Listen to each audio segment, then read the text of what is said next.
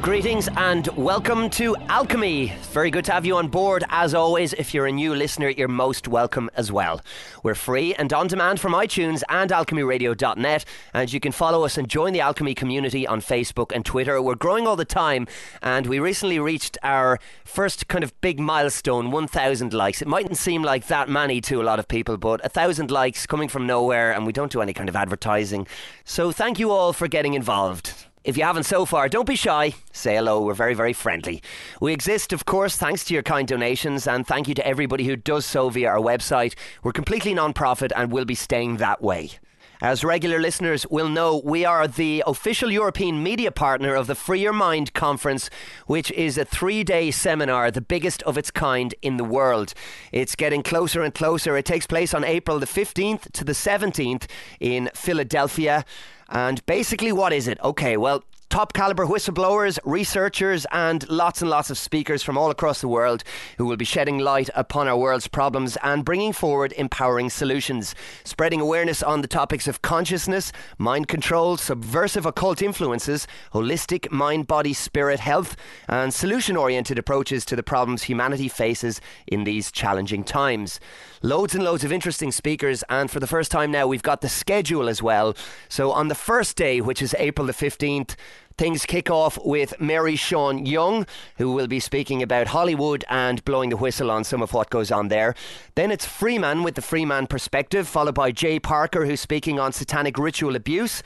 At 7 pm, there's an Anarchy panel, which should be interesting, featuring John Vibes, Derrick Broze, Josie Wells, Luke Rudkowski, and more. Then it's Cathy O'Brien and Mark Phillips, and they're followed by Ken O'Keefe, speaking about World Citizen Solutions, and then an open mic night. So the second day, Kicks off with Dr. Hart Stringfellow speaking on abundance and love. Then it's David Whitehead, The Way of the Warrior. Mark Devlin is up then with Musical Truth, followed by Jamie Hanshaw with Esoteric Hollywood. Ken Rolla speaks on health in an era of biowarfare. And then today's guest on the show, Jordan Maxwell, followed by Bob Tuskin preaching to the choir. Then Mark Passio, part one, because he's up again on the Sunday. And it's a meeting of the mind speaker panel to finish off the Saturday. Then on the Sunday, Ron Searcy and Josh Rinaldi with Heart Coherence. Janice Barcelo with sex and pornography, Raz Ben speaking on deep occult history, then it's Laura Eisenhower, Max Igan, Jim Marrs on population control, and part two from Mark Passio. So that's the schedule. For more details, freeyourmindconference.com. And a special mention goes today to the Truth Seeker app, which many of you may already be familiar with. I just became aware of it thanks to Richie Allen in the last couple of weeks. And Alchemy has since been added to that app. So a big thank you to Paul at Truth Seeker for that. It really is a one stop shop for all your alternative media needs, and I strongly recommend checking it out. And in the meantime, on to the show. Alchemy. Alchemy. This week's guest is Jordan Maxwell. Jordan is a researcher and an independent scholar in the field of the occult and religious philosophy.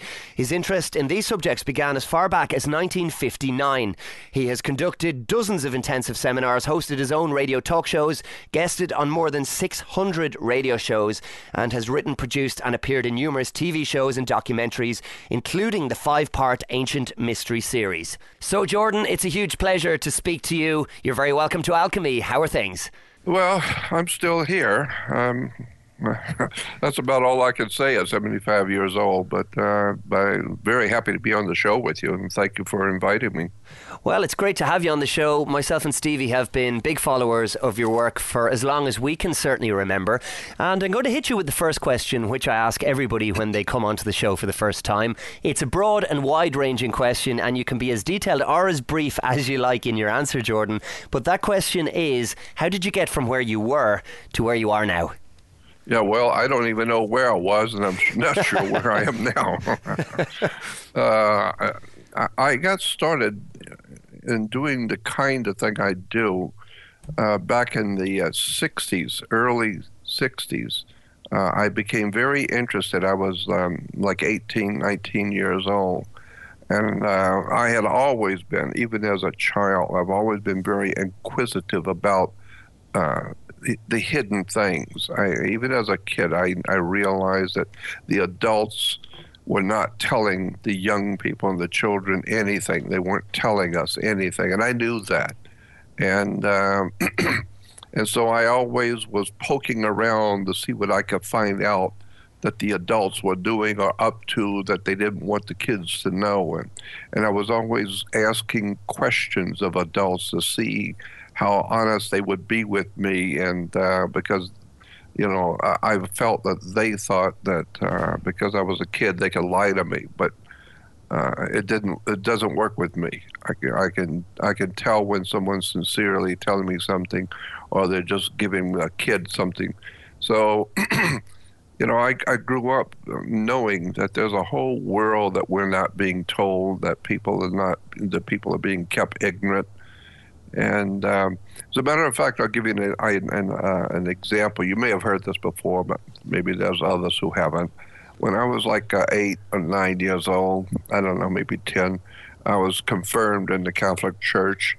And uh, the, the nuns told us the day before the church service that, um, that the, tomorrow at church, at confirmation, the bishop will be here, and uh, and after the confirmation service is over, she told us that uh, the bishop might possibly ask the children if they have any questions, uh, you know, because now that they're Catholics, uh, confirmed Catholics, and so she said, and so if the ju- if the uh, bishop asks you if you have any questions, just remember you do not have any questions. You don't ask anything. You stay quiet. And so the next day, which was Sunday, the big service, confirmation, and uh, this was in Florida, and uh, the bishop was there. And after the service, sure enough, he said to the children, If there's any questions you children have, I'll try and answer them. And everyone knew that uh, we're not supposed to say anything. the girls sat on one side of the church, and the boys sat on the other. So I stood up and I said, "Yeah, I have a question." I said, "My my father works with uh, with uh, torches, uh, like a welder." and I said, "If if I had a torch and there was an angel standing next to me, could I hit the angel with the torch and would it burn him? Would it hurt him?" And the bishop looked at me kind of strange. He said, "I don't understand." I said, "Well, very simple. If there was an angel." Standing in front of me and I had a torch, could I hurt the angel if I hit him with the torch? And he said, Well, no. And I said, Why not? He's, and so he said something to the effect that, uh, well, fire is a natural uh, phenomenon. You know, we you, you need wood or plastic or paper or something. You can't just burn an angel. And I said, Why can't you burn an angel? He said, Well, because angels are spirits. We can't even see them much less burn them. And I said, Well, then why am I concerned about going to hell where my spirit will burn forever if you can't burn a spirit?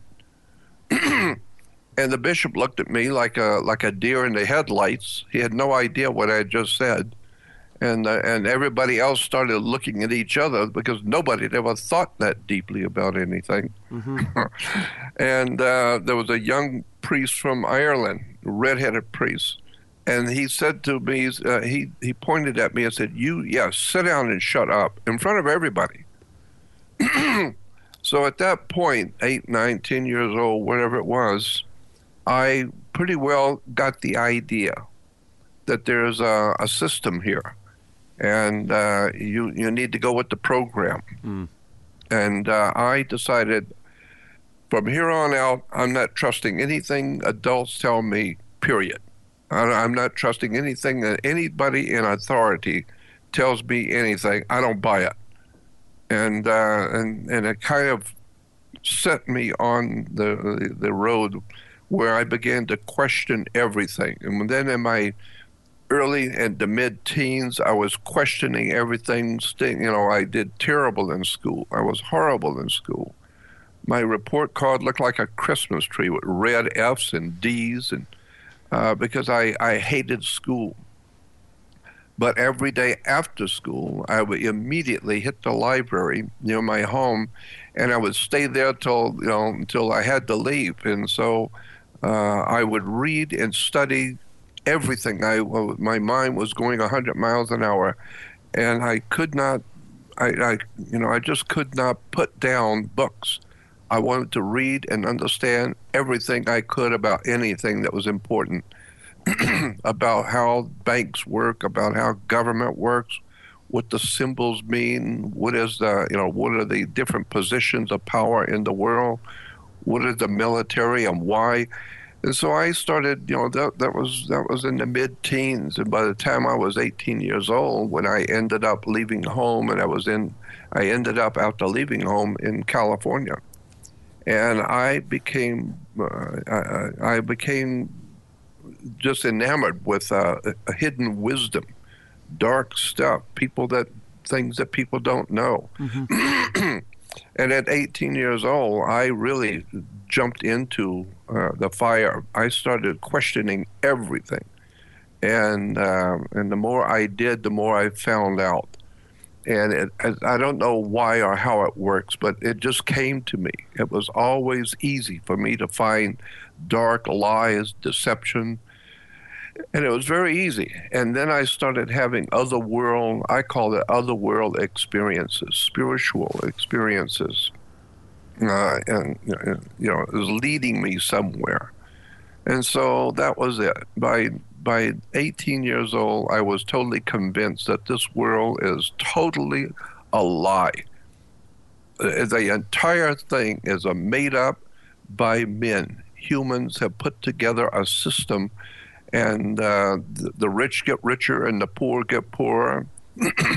the people are ignorant, ill informed, unread uh, while you know, and, and I understood even even in my early 20s, I understood that the words, the terms, I've been researching them for so long.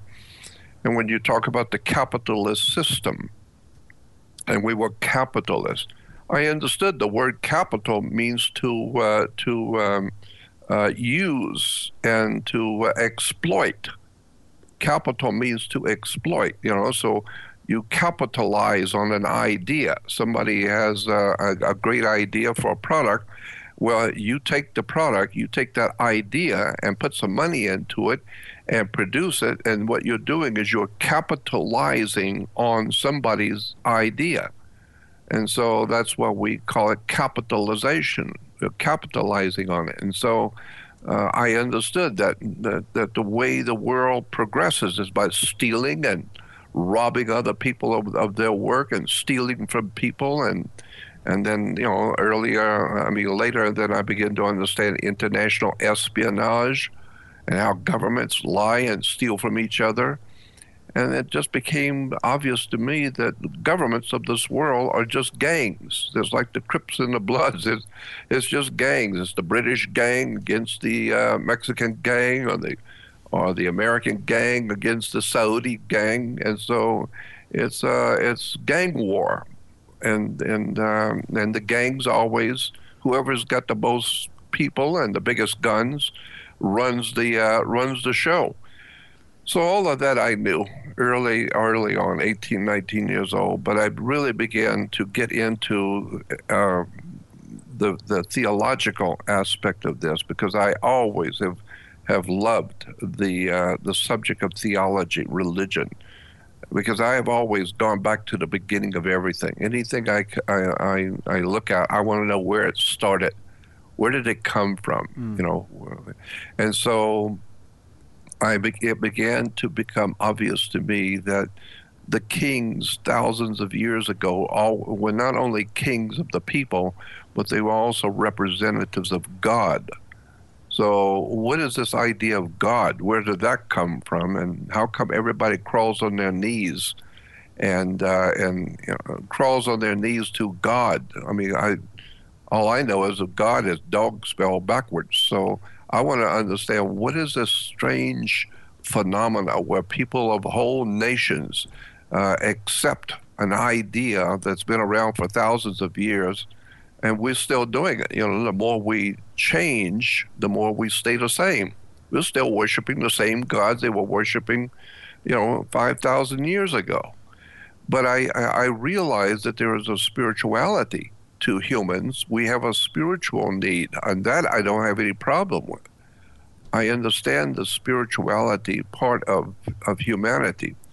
Uh, this idea about crawling on your knees to uh, to a priest or a rabbi or you know holy people. There's nothing holy about humans. We're not holy. I mean, the idea is we should be trying to educate ourselves and become a little bit better, but nobody's holy. And so, uh, and so, I just began to look in all the nooks and crannies and all the dark places. And the more I looked, the more I found. And now, today, finally, at 75 years old, I've been all around the world. I've talked to all kinds of people, spoke before all kinds of audiences, racist arguments and uh, uh, audiences, and uh, you know, all over the world. And and I, I have finally, because I've been looking at the world situation for so many years, uh, intensely looking at it, studying it. I now have uh, a grasp on what's going on, but it is so incredibly evil, so profoundly evil, that it's frightening to me how bad off the human race really is. Because we really, as humans, we really don't know what we're doing. We haven't got the faintest idea in the world where we're going. We don't understand words and the terms and the symbols and, you know, and the, the words and the gods that we worship and mm. the churches we go to. We don't know where the words come from and therefore that's why uh, you know we are referred to by the Jews. All Gentiles are referred to by Jews as goy, which or goyim, which simply means cattle, human cattle. Mm-hmm. And I think to myself, well, that's that's appropriate because that's exactly how we act. You know, when when you go to a ball game, there's thousands of people there, and they're all there drinking beer and watching the game. Well, that's the same thing cows do. You know, there's just there are thousands of them out there in the field. None of them knows what they're doing. Nobody knows how they, you know, one, they're, they're, they don't understand what they're doing, and they're all one. Everybody thinks together. Everybody's thinking together, which means nobody's thinking at all if everybody thinks the same. Hmm. And so I've always been a loner and just uh, fascinated with how much people don't know. And I've, and of course this has taken me into areas which are very dangerous. Because then when you begin to find out that the government is not what you thought it is and the fire and the police department and the sheriff and the courts and the judges are not what you thought it was and uh, you know and big corporations don't do what you think they do and after a while, it begins to become overwhelming and clear that nothing in this world works the way you think it does can be very lonely when you come to that realization, Jordan. And I'm just struck as you speak because you're talking about your initial research in the pre internet age, which is a mm. foreign concept to somebody like me, for example. How did you manage to get your hands on so much information at the time? Because it must have been exceedingly difficult. And then when you did come across the knowledge and uh, grew to understand it and realized what was going on around you, how would you possibly have been able to convince others if that was your your your your raison d'être, if you like, if you were looking to actually convince others of what was going on or to open their eyes to some degree? It must have been so difficult because that wasn't an era where you could just click on a YouTube video and say, "Hey, have a look at this," and it might spark something. People actually right. had to go you're out and right. read yeah. books, you know. it was not easy, but I I used to write uh, letters, just uh, three or four or five a day uh, to all over the world. I'd write to the Russian embassy, I'd write to China embassy, I'd write to the different countries. Uh, there's state departments in all the different countries. I'd write letters uh, as a, as a kid and as a teenager. I'd write letters and asking them questions when and and uh, you know, putting in the letter pictures of of, uh, of doc, uh, pictures of documents and and and pictures um, of things I'm researching, and ask them, why did you put this on the flag? What does this mean on your flag? What does that word mean in your language? And I used to get letters, and, and I loved doing that. It was kind of a kick for me to write important people, write uh, oil corporations internationally. And every time I would write to a foreign country or, or a big corporation somewhere, I always got back a very courteous letter thanking me for my interest. And, and I just loved that. I'm, here I am getting a letter from the Chinese government uh, and thanking me for my kind interest in their country, et cetera, et cetera. And then they would answer my questions the best they could. And they would send me sometimes booklets or, or, or photocopies of documents or whatever. And so I just loved it. I love communicating with the world behind the scenes. And mm. um, so I, I, I used to end up having boxes and boxes of letters and documents and pictures on all kinds of subjects, and I'd have all kinds of uh, folders with different subjects, and then the different countries and different people uh, who were writing me about those subjects. And then, of course, uh, and, and, of course, I I traveled. Incidentally, I began traveling uh, in about the 80s is when I started uh, traveling to give lectures because I used to give uh, lectures, you know, and uh, and libraries, and ladies' clubs and little small venues, little groups would ask me to speak, and I would I would do that because I love talking to people about the things I'm learning. Uh, but it wasn't until about the 1982, 81, 82 that I started getting invitations to speak at larger larger uh, events.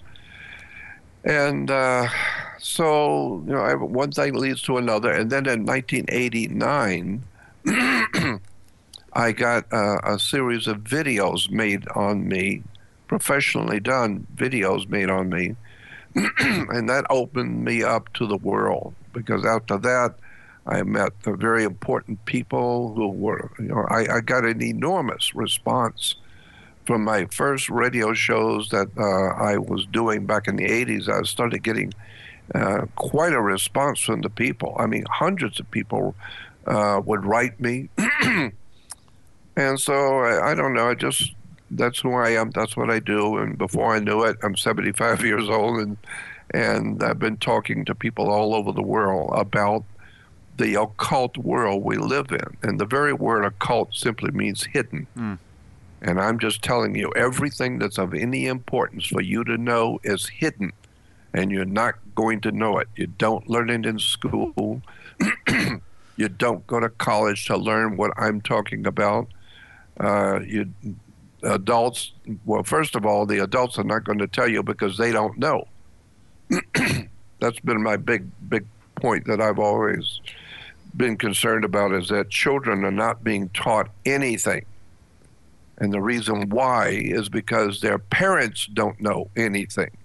So and I think not only do the parents not know, but the parents don't like the kids to know that they don't know. So quite That's often right. they send them in the wrong direction completely, as opposed to just saying, "I don't know." That's exactly right. Give them an excuse and tell them just go out and play. Just go out and play ball. Go go go to you know, go do something. Get out of here.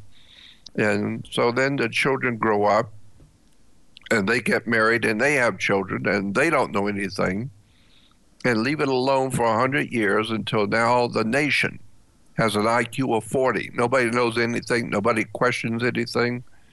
And, every, and of course, when you're ignorant and you're in the presence of highly intelligent people, you know it. So therefore, you're you're you know you're a coward. You can't you can't stand up to them because you don't know what's going on to start with.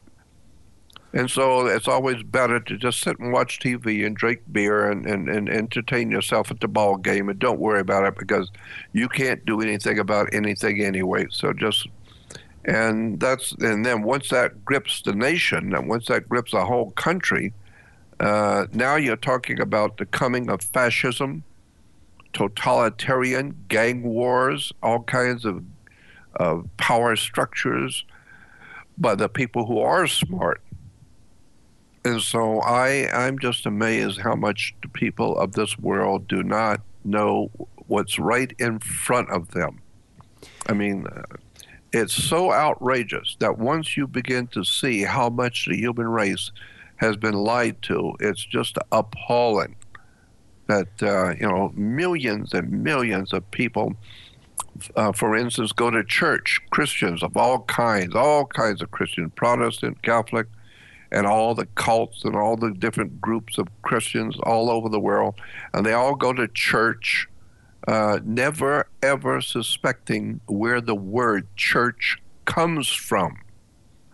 And, and they think it sounds very holy, the, uh, the meeting place for Christians. No, that's not what it means.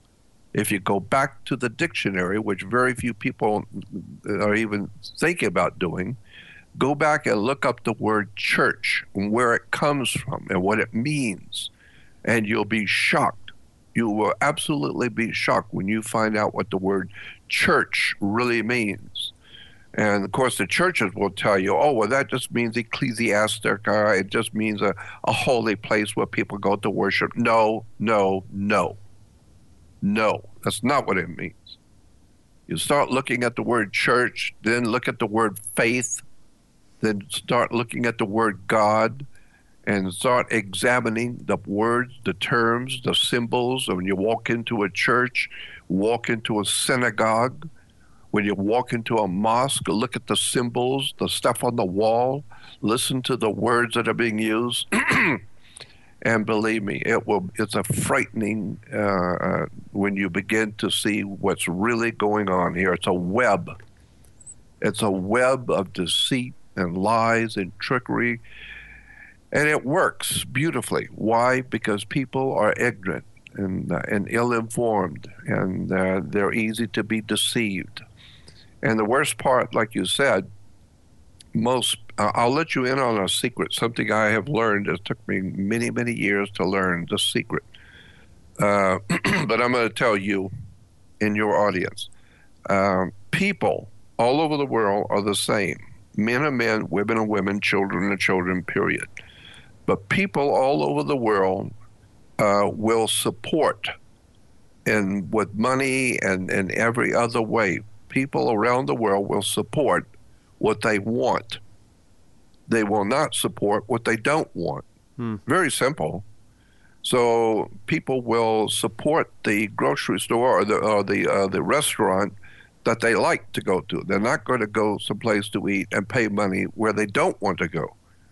Uh, people will uh, buy clothes that they want to wear, not you know they're not going to buy clothes that they they don't want to wear.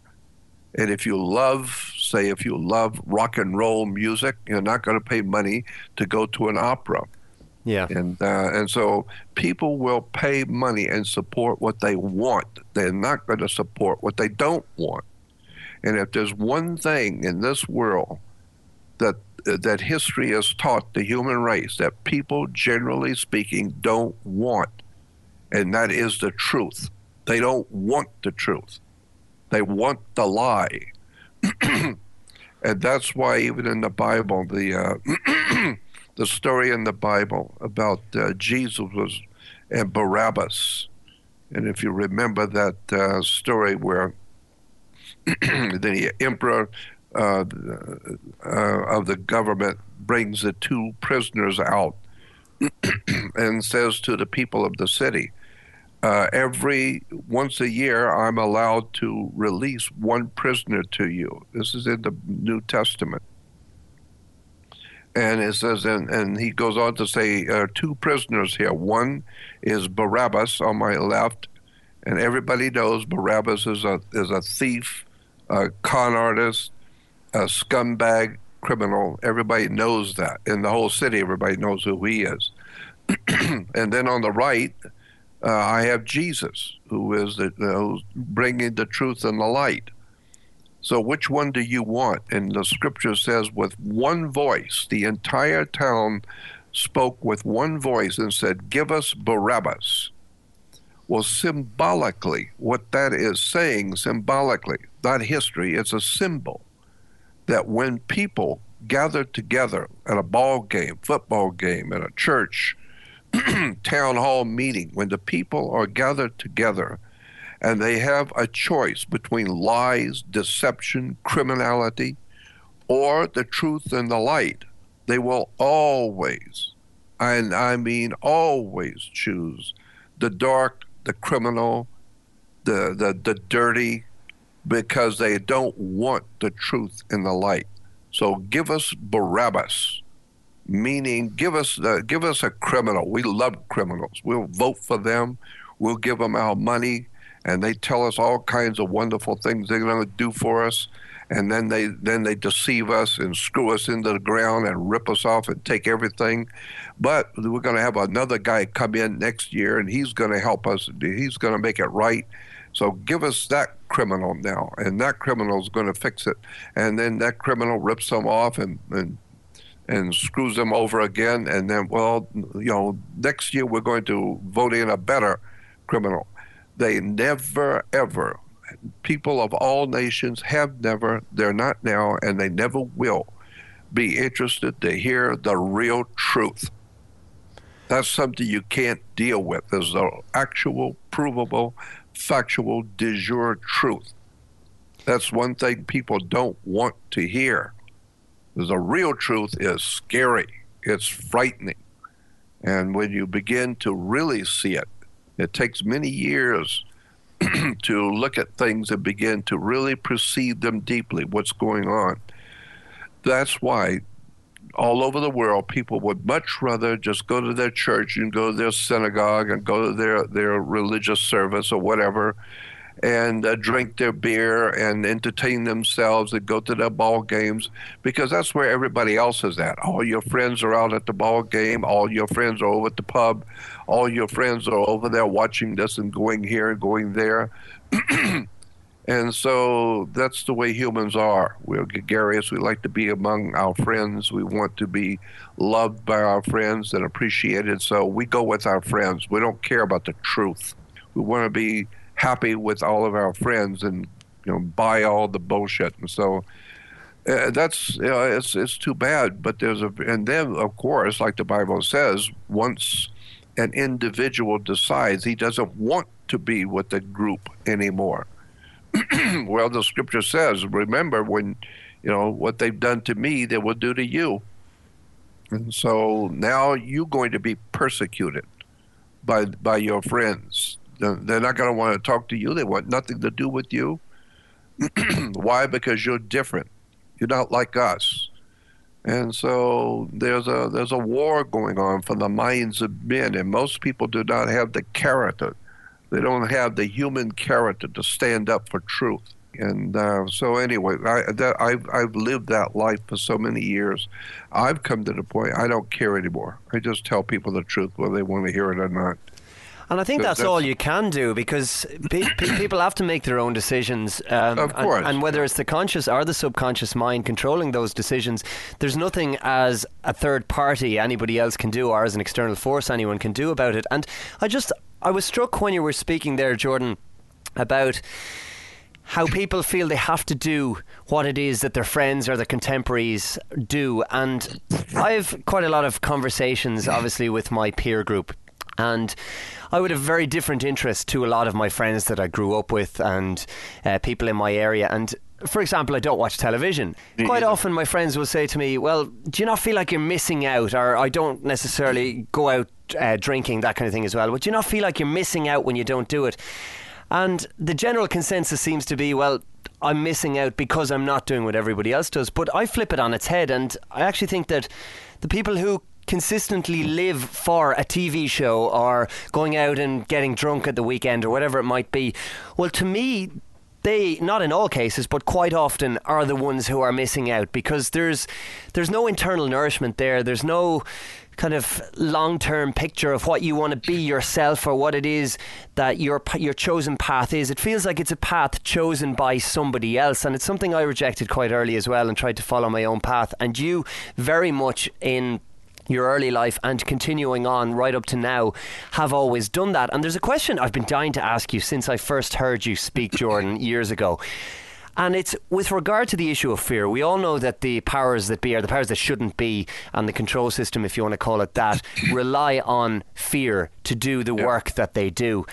Are you immune to fear? Because some of what you've uncovered over the years, Jordan, is just mind blowing and dangerous information if you are somebody who is looking to espouse the control system's view of things. So, have you ever been fearful of what might happen to you, a la the story that you've just told us about Barabbas and Jesus? I mean, do you ever think that you might be the one who will have Barabbas released in front of you while you kind of meet your demise, so to speak? Or is that something that bothers you?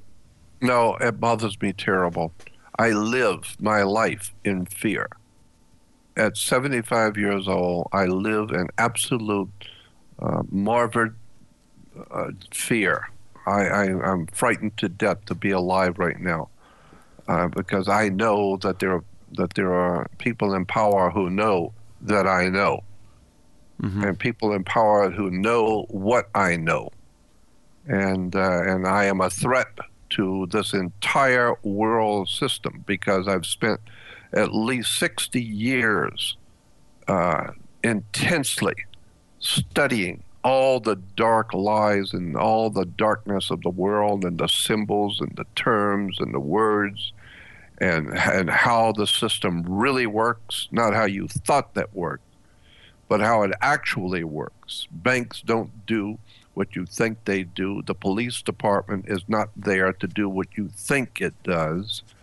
Um, churches are not what you think they are. The, the synagogue is not what you think it is. Nothing in this world is what you think it is.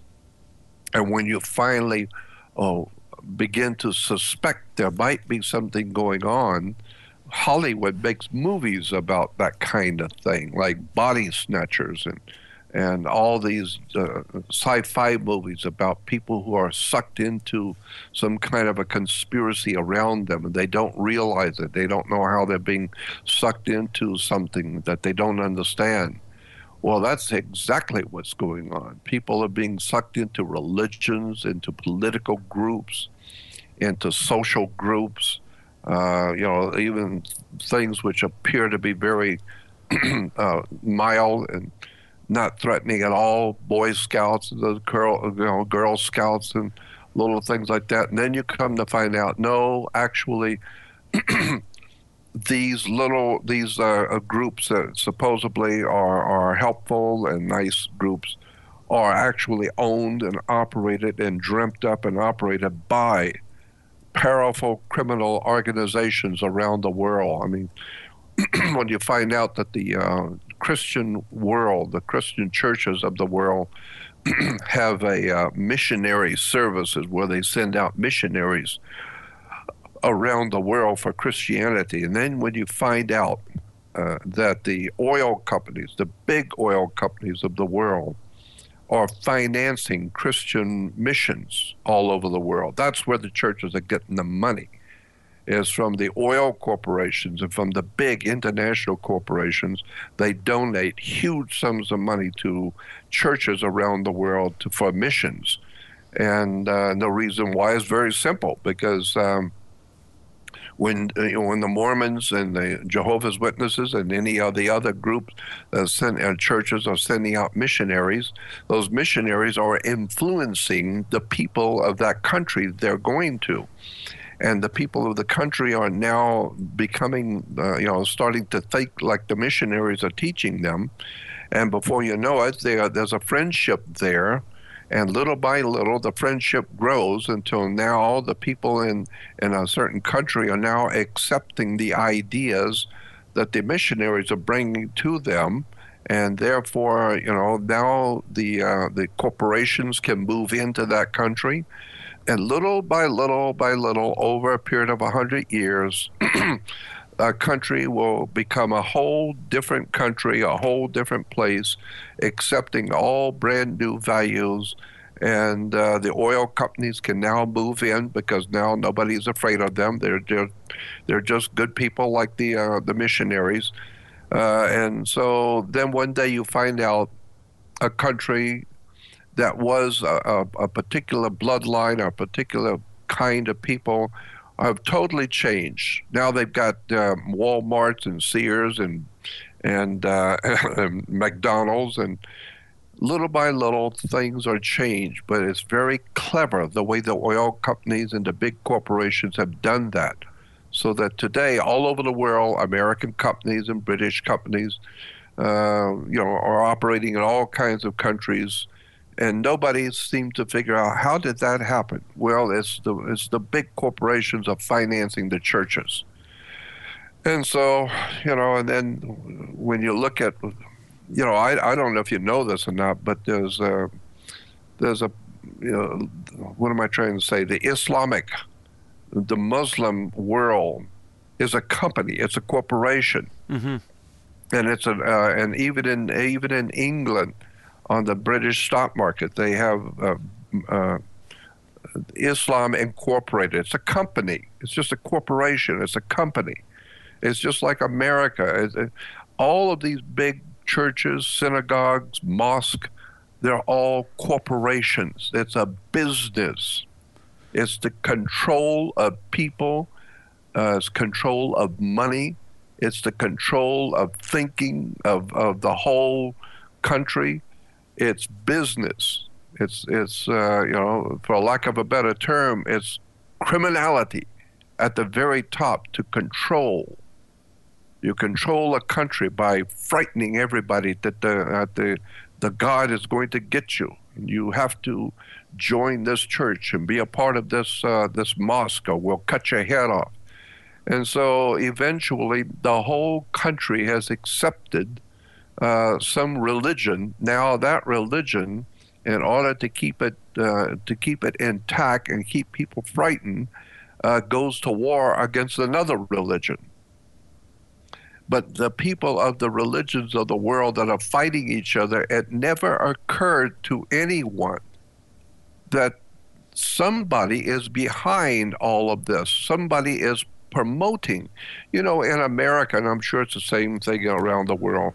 Uh, in America, when you have the big, uh, the big heavyweight championship fights in Las Vegas, mm-hmm. you have the big main fights. Uh, you have to have uh, a fight promoter you have to have somebody who is very, very clever at picking the two guys who are going to fight each other. And then they've got to find a place to hold the fight. That's going to cost a lot of money. Then you've got to pay the insurance on the place. And then you've got to pay the two fighters. And then you've got to pay the security and the police department and pay all the, the fines and all the fees to the city to, to hold the fight. So it costs a lot of money and there's a lot of work to put together a big major league fight, uh, you know, some major. But the problem, but the point I'm making is that you need a fight promoter. You need somebody who makes it all happen, brings it all together, and sets up this big fight. Why?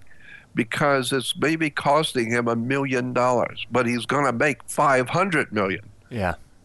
And so it's a you you're promoting the fight to make money and it's a business. Well, that's exactly what the war is going on today around the world. It's a war. It's the war is a business. It's just a big business in which a handful of people are making incredible amounts of money. Uh, and then there's a whole, then there's another facet to this story that most people have never thought about. And that is that there's a connection, and I'm not going to get into it deeply. I'll just give it to you and you can think about it do some research on your own. Uh, there's a connection between war and bloodshed and money, and and not in a way that you think. Not just because people are making money off of war. No, money has to have bloodshed to make it valuable. You have to make money valuable by bloodshed. There's a young lady there's a, two or three people out there that are very knowledgeable on this subject. One one is a young young lady named uh, uh, Tracy Twyman, T W Y M A N, uh, T W Y M A N, and I think it is Tracy Twyman. you need to listen to her. She's absolutely phenomenal. Uh, she's been involved in all kinds of demonic stuff and, and all of these different cults, but she's very knowledgeable and very interesting to listen to. But uh, I, I was hearing her a long time ago, and I still listen to her.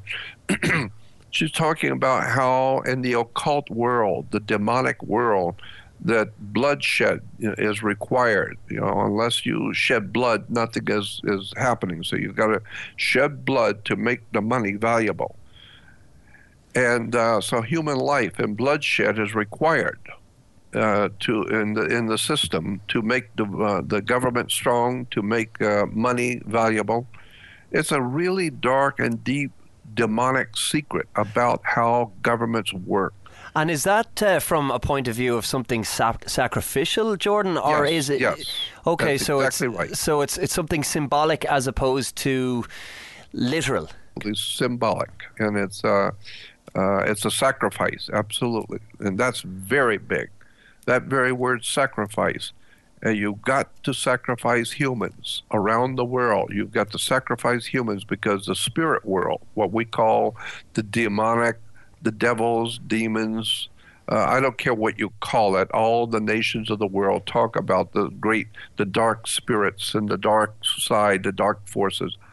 Well, in point of fact, there is a dark force on the earth. It's not of this world, and it's very, very evil.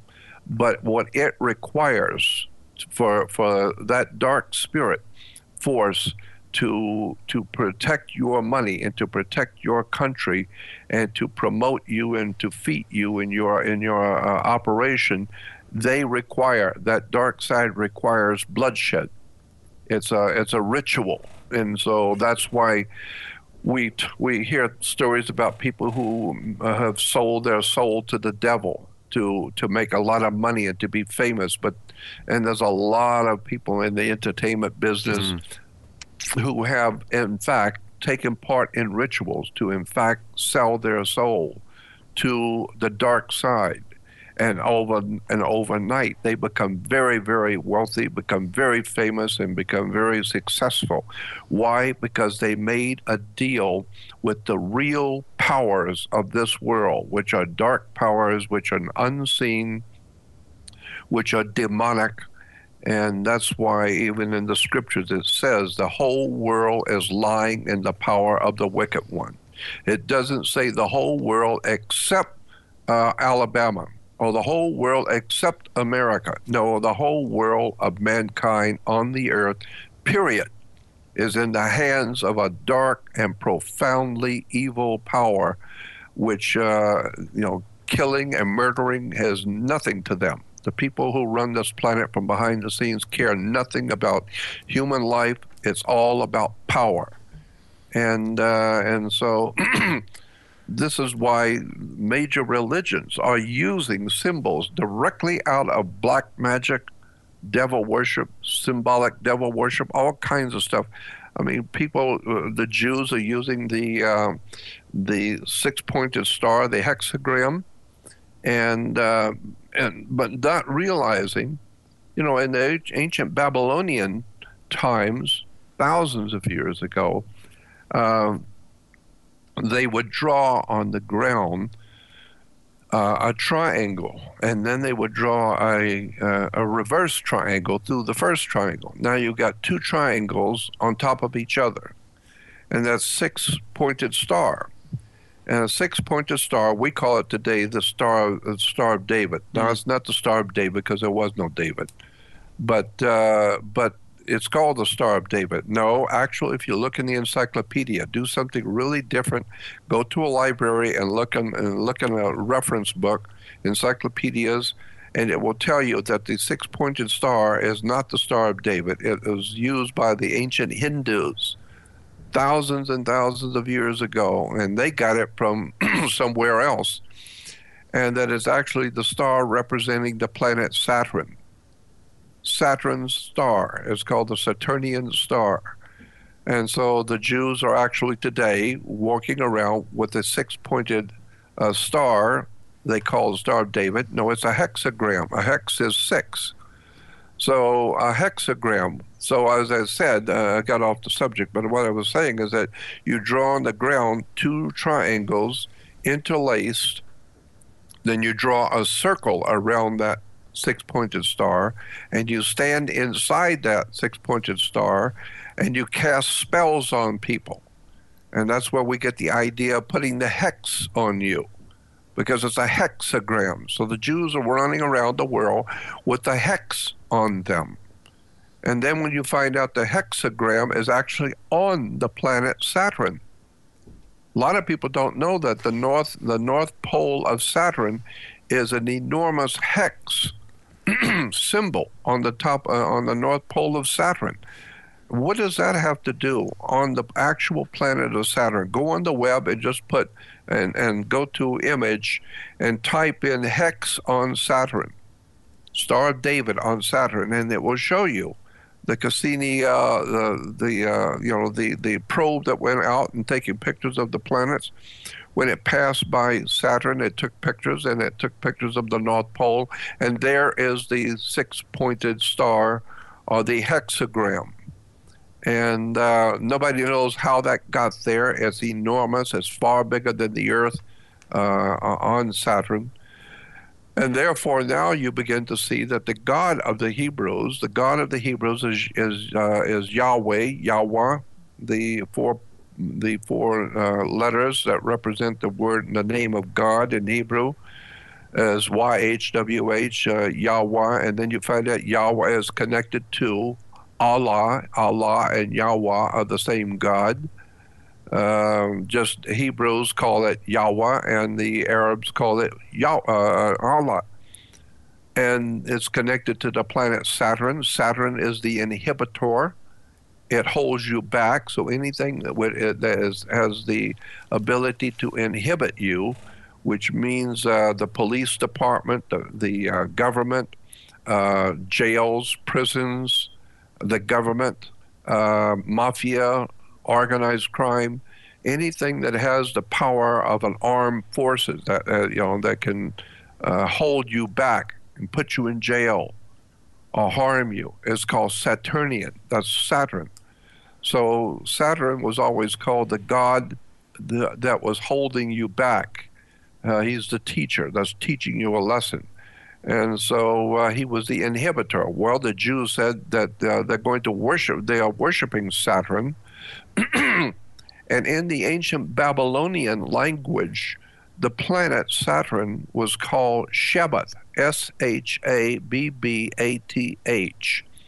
In the old ancient Babylonian language from thousands of years ago, the planet Saturn was Shabbath.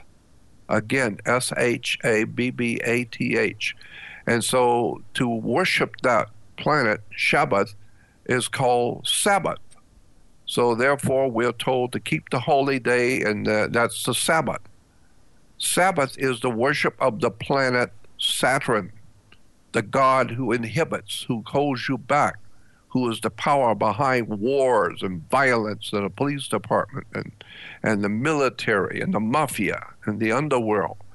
That's the god you're worshiping, Saturn, on your Sabbath. And, the so symbolism today, is hidden in it, plain sight. Um, sorry to yeah. interject there, Jordan, because I mean, if you look at so many symbols, be it uh, with corporations or even governmental symbols, the one that springs to mind, for example, for listeners in the UK, is the symbolism of the metro or the underground uh, railway, which is quite clearly Saturnian symbolism. You look at, say, the Nissan car company; it's very clear the rings around Saturn. Nike's symbolism, um, and then of That's course right. we, we have the black cube symbolism as well. Can you tell us a little bit about that and how the black oh, cube yeah. equates to the hexagram or yeah, uh, the hexagon. Yeah, that's a, a very interesting subject about the black cube, the black square. Uh, that is a symbol for the planet Saturn, the, the Saturnian influence in the universe, symbolically to the ancient peoples, was a black square.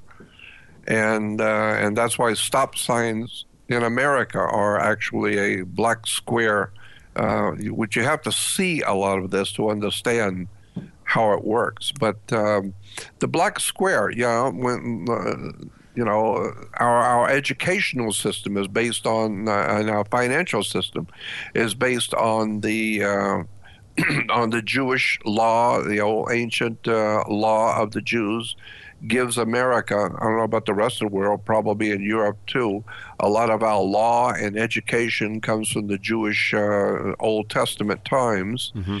And, uh, and so, therefore, in the Catholic Church, this is a Catholic symbol.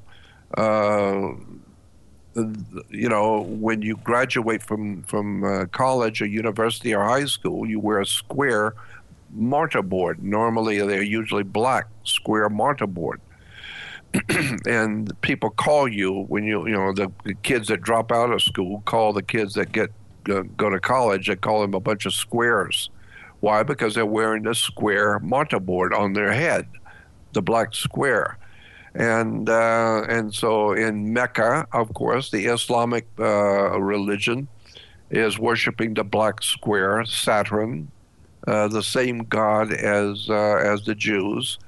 It's uh, it's an extraordinary story of all the hidden symbols in religion, government, and the people. People are like, uh, unfortunately, it's true.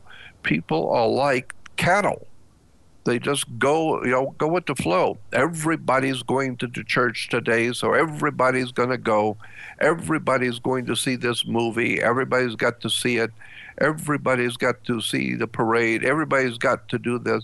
And so the humans are very easily to put into groups and then put those groups against each other.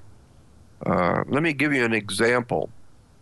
I, as as a, as an American white man, if I were in Africa uh, and I got thrown into prison, well, 99 and 9 tenths percent of everybody in that prison in Africa are black, except me.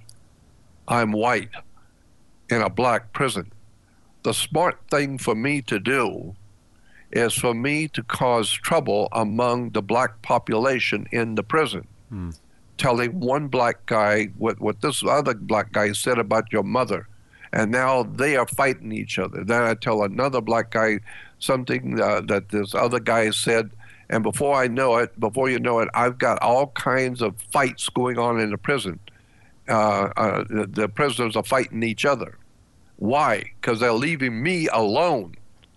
So that's the best way to leave me alone is if I get you to fight your brother, your friend and and so that's what England has done. England has gone all over the world and caused wars in countries, and it's a, it's a whole system. America's in part of this. America and England are part of this, where we go into a country and we cause something to happen, where the people will now stop fighting themselves. And then we and then we get out quickly. We slip out at two o'clock in the morning. We we slip out of the country. And now there's a whole war going on in the country that we started that we go in and say, well, you know, we can't have this. We've got to we've got to do something about this. So we will come in and put this this bloodshed down and uh, and make everything right. No, we're the ones that caused it. And so I remember many years ago when, when the war in Israel, that uh, Six Day War, and somebody said, well, uh, Israel's the only friend we have in the Middle East. And some and the other guy said, yeah, but before there was an Israel, we didn't have any enemies. Yeah. yeah, you didn't have any enemies till Israel moved in. And so the whole idea is it's you need to look at the world that we live in as gang wars. The different gangs that are up against each other for power, for money for control. And uh, this goes all the way back in the uh, thousands of years ago. And but it's it's it's only until you finally finally see it, what it really is, and then what's really incredible once you begin to see the real story about how the world works. The thing that was the most uh, uh incredible to me is how how many uh, so-called intelligent educated, intelligent people will easily form themselves into the group. Very highly intelligent uh, men and women with educations will, sim- because they are human and because they haven't got the faintest idea in the world what's going on, they end up in, in all kinds of, of uh, organizations, you know, military. They're all wearing their, their military garb. All the militaries wear the same identical thing. They all wear uniforms. Why? Because the, the government wants uniformity. Everybody needs to wear the uniform, you know. So, and you need to wear the same badges. I don't care if you're in Russia or in China or America. You have to have the same lapel badges. You have to have the same kind of hat. You have to have the same colors.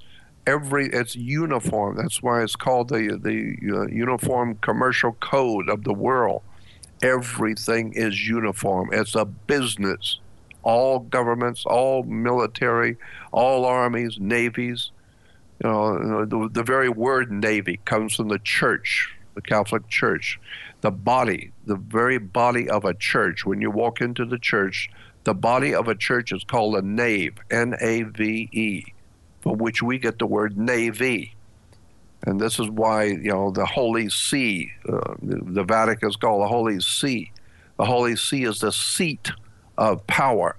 What is the seat of power? The sea, the water, maritime admiralty, uh, all kinds of dark, strange connections with words and terms and government, military and police and banks and insurance companies. And God knows, once you begin to look at this and realize that for the past, say, 8,000 to 9,000 years, this world system has been perfecting itself, mutating, evolving, uh, picking up new ideas, new clever ways of saying things, new terms and words, and uh, perfecting their their criminality, so that today the whole world is lying in the power of the demonic.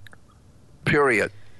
This is why all over the world there's vi- violence, bloodshed, marriages breaking up, people are on drugs, uh, you know, alcoholism, gang wars, uh, you know, biker gangs killing each other, people, racism, all these uh, incredible things which are going on on the human race. It's purposely being done to keep the people occupied. So I know that. I learned it a long time ago when I was like 18 years old. I finally figured it out. And so I've been trying to awaken people to the fact that nothing in your world is what you think it is. You've been had, you've been lied to, tricked, and deceived. And all kinds of important people who have, you know people are very quick to be influenced by other people who look like they're very successful. Mm-hmm. you know and so you know when you uh, you know when you see somebody who's running a politician some prime minister and he looks very handsome and very well dressed and speaks well oh he's he's too he's like a movie star. No he's just another actor on the stage. That's why in america we see we we pass our laws by an act of congress Yeah. yeah, it's an act.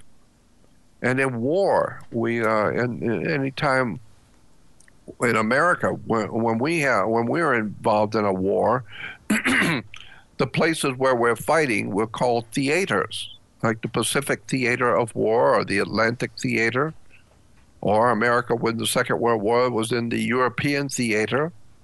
Theater. It's a it's a show. And then you find out the same people who are financing uh, on one side are financing the other. It's a show, and uh, it's just a, it's just an incredible uh, an incredible situation of how the human race is being played for fools.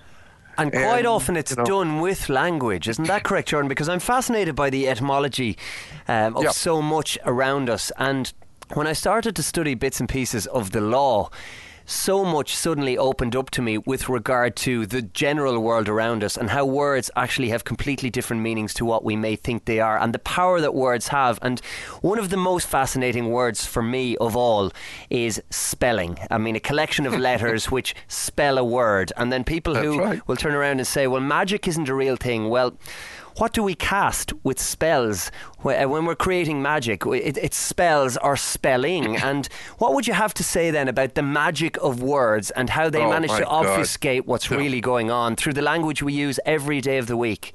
Oh my God, that is a subject that'll just blow your mind. It'll blow your mind when you find out the very English. English is a designer language. It was designed purposely. English is, a, is connected to a lot of other languages, but what we don't know about English is that it is a designer language. It was purposely designed the words are purposely put together and spelled those, uh, to give you an, a particular kind of understanding. That's why in Japan or, or Oriental countries, they don't understand the way we think. And we don't understand the way they think because they think differently about things because of their language. And so in English, it was designed purposely during the uh, early Middle Ages. It was being put together in, by the monks in the in the monasteries, and the and the uh, elites, uh, the gangsters of the elites were financing the study of language and words and terms, and so they designed a language called English. Uh, and, and it gives you a particular viewpoint of the world. And now it's being foisted upon the whole world to learn English. Why? Because English is the language now of the elites. Uh, and that's a whole different subject. That's a whole different, you know, subject too. But you're right. Words. Uh, William Henry's, uh, you know, taught me one thing that uh, you put an S in front of the word word, and it becomes sword. And words are like a sword; they can cut you and kill you. And so words are very important. And when you get to, you know, you, you go to a bank, and uh, where do you you know, where do you find a bank? Well, everybody has the money in a bank. Well, where do you find a bank? Well, banks are on both sides of a river. Yeah. It's called a river bank. And what does a river bank do? It directs the flow of the currency Uh huh. because your money is the cash flow, the liquid asset. And and since you are 80% uh, water, your body is 80% water, you are a maritime admiralty product. You came out of your mother's water. You came down the birth canal. And you are and you come out into the world from water. So water is Mara, M A R I you know, you have mermaids, M E R or M A R, mar or mer is water. So uh, you have mermaids, M E R, and uh, and where, where are mermaids in the water? Well, water is enchanting. We call it the enchanting sea. And so you put the water of the enchanting sea, and there's been songs written about the enchanting sea of water. And they put the water with the enchanting sea in because mer chant. And even if you look at French, where so much of this comes from as well, la mer, Yeah. M E R, is the sea, and mer, M E R E, is is mother. You know, I mean, there's that That's water right. link again. That's right. And that's why Jesus' mother was Mary. M A R Y? No, M A R I. Mm. Not M A R Y. And then, of course, you know, when you get into religion and all the secret codes in religion, uh, I, I, I don't know. It's just, I don't even know where to start because I've been looking at the dark side for well over 60 years now. And I can tell you that, that, uh, it's such a huge story about words and terms, corporations and business, and all over the world.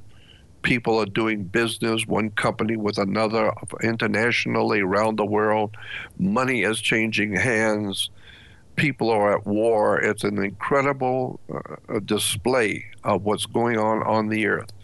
But nobody, very, very few people, uh, you can count on one hand, really understand how this world works.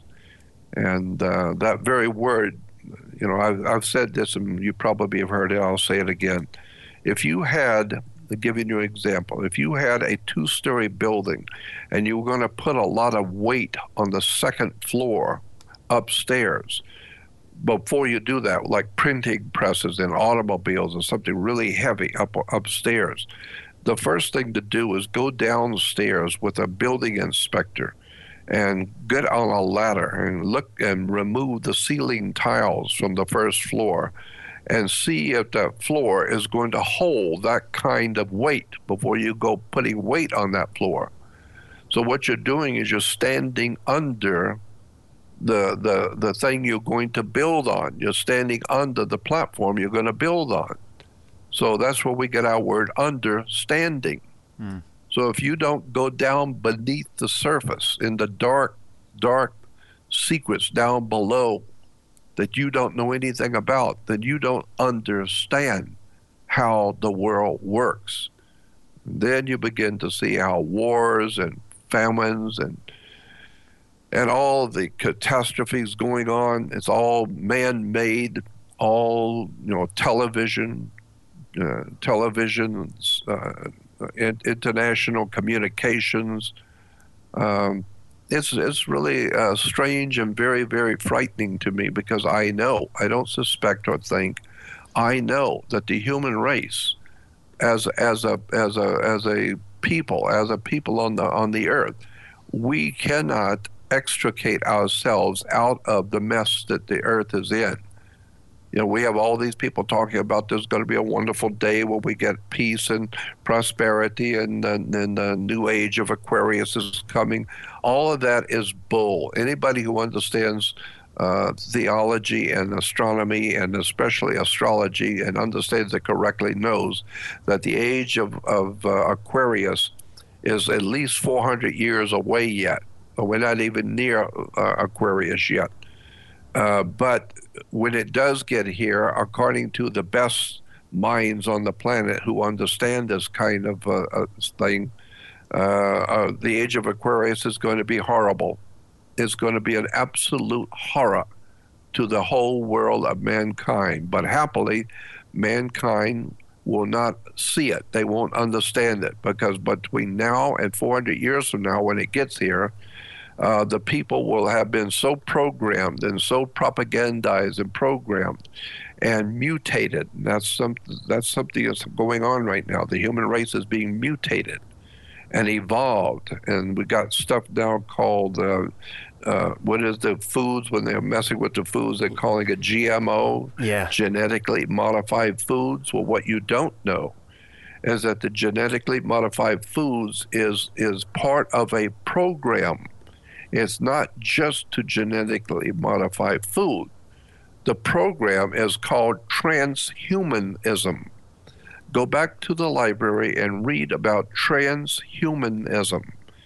And then you will see that there's from as far back as 1900, there were people in this world, brilliant people who were planning to to change the whole human creature, the whole human race on the earth and they were going to mutate the human people, human on the earth, so that they would be uh, more agreeable to work uh, like a horse, work all day long for a little sugar cube. They're not going to have a, they're not going to have uh, uh, a, a, um, a union. They're not going to ask for more money if you if you completely change the human creature.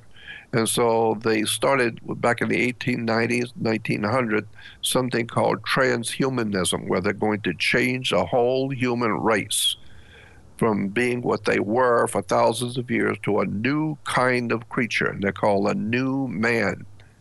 And the Russians, communism, that was a big word, a big term in Russian communism, was the, they were building the new man. Adolf Hitler in Nazi Germany was always talking about the new race, the new man. And then, of course, the, there are many Jews in the world who have the last name Newman, like Paul Newman. And uh, it's the, the very concept of a new man is to genetically modify the whole human race into a different kind of human creature 400 years from now And so that's why we're now getting genetically modified food because they're genetically modifying the human body, the human mind. That's part of something far bigger. Look up the word transhumanism. You will finally understand what your government is doing to you. And what do you think the end game is then, Jordan, with regard to that? Do you think that maybe it's, you mentioned off world entities a little bit earlier on, do you think maybe they're harvesting our energy as some kind of sustenance, or do you think it's power for power's sake? I don't think it has anything to do with power for power's sake at all. I think it has to do with other world, with a demonic presence. Uh, I don't know what is really out there, but I know there's something out there. I mean, the government knows there's something out there. Uh, we're seeing too many examples of UFOs and alien stuff going on. Well, all the religions of the world have been telling you about demons and devils and poltergeists and spirits and ghosts and sons of God and uh, the jinns. Uh, you know, all religions in the world recognize that there is a higher spiritual presence on the earth that is demonic depravity, it's evil, and it's driving the human race crazy. Well, I think that's where the real answer is to why all of this is going on. It's because there is a higher power around uh, the earth uh, that that is actually the hidden power of the earth, and um, it has all the power, all the knowledge. It understands the technology. Uh, you know, we call them angels or demons or devils or whatever you want to call them. But whatever they are, they are. Uh, they know who we are. They watched us evolve. They watched us who we are, how we act. And so I think it is a, a higher, dark, evil presence that is uh, leading the whole entire world into a whole new kind of existence. And the humans are like animals, as we said before. So we just go along with it. We just do whatever we're told, whatever the governments tell us to do, never realizing that the powers behind the government are demonic, not of this world, uh, satanic. I don't care what word you use, satanic. Uh, you know, they are divine powers behind the political powers, and people in the political, uh, high up in political power, know that. They know they're being led, but they also know you don't mess with it. Whatever that dark force and that dark power says do, you had better do it, because you're dead. Don't care who you are, President of the United States, they'll whack you immediately. So uh, the people in power around the world know that this is a this is a very dangerous situation. And so I always, I mean, my feeling about it is just my opinion, but I look at America and I think, well, even at the whole world, not just my country, but the whole world is like the entire world, in my opinion, is like a kindergarten. And the people who own and run the kindergarten is hell's angels.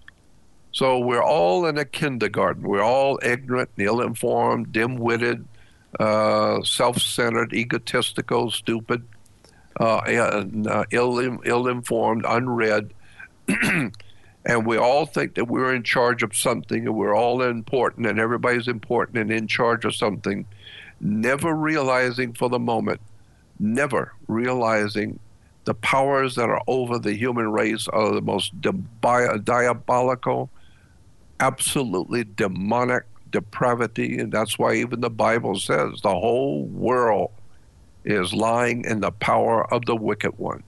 I mean, Christianity is, uh, if nothing else, has got that right. The entire earth is in the hands of the dark side. Period. But what is the dark side? Oh, well, that's a whole new story. What is religion? What is God? And how do you break all of that theology down and, and understand it correctly? Uh, who are these angels, demons, poltergeists, jinns? Who are they? Where did they come from? Now you're looking at a whole new subject, and it has got anything to do with religion. Now it has to do with the real story about how our earth is run, where the real powers are. It's an incredible story, and it's frightening when you get into it because you're going to find out what I have found out, and others who, other people who have also done the same kind of research, come to the same conclusion: the whole human race is being controlled in such a way that we we're so stupid and self-centered and egotistical to think that we are smart and we're clever and everybody else isn't. And come to find out, no, no, there's a higher power in the universe that is driving the whole human race into the ground, destroying us from all different ways, from poisons to wars to religion. And they, you know, and I don't know, I just don't see any way out because the people are too ignorant, ill-informed. They don't want to hear it. Give us Barabbas. We don't want to hear all this truth and light. So it's, it's I don't know what to say about it. I just know I'm watching the whole world go under. And I'm watching people all around the world in wars and violence and bloodshed and still worshiping God. I mean, nobody seems to realize you got Christians and Jews and, and Islamic people all over the world uh, praying to God you know, for protection, for guidance, uh, you know, for a better life and praying and the more they pray, the bigger the wars get. the more Christians pray, the more uh, the more evil and dark and criminal the world becomes. And everybody's praying. And while the whole world is going down the tubes, what does that tell you? It should tell you that you're praying. You might as well, like the Jews do, they go to the Wailing Wall and, and pray. What they're doing is talking to the wall they're not talking to God, you're talking to the wall. And, and the Jews who go to Jerusalem and pray at the Wailing Wall do not realize that, that they, they believe that that's Solomon's temple.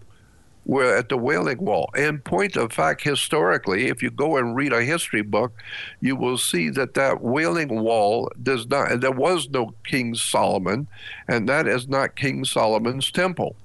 That is a Roman temple that was built by Rome called Fort Antonia. Go look it up in a dictionary. Fort Antonia was built by the Romans. And Fort Antonia has a big wall, and the Jews go to that wall and praying to their Saturnian god Saturn. That's why uh, Israel is, is always at war and bloodshed and violence and all the corruptness of the world is because the, the you know the the Saturnian worshippers are worshiping at a Roman temple, Fort Antonia, not Solomon's temple.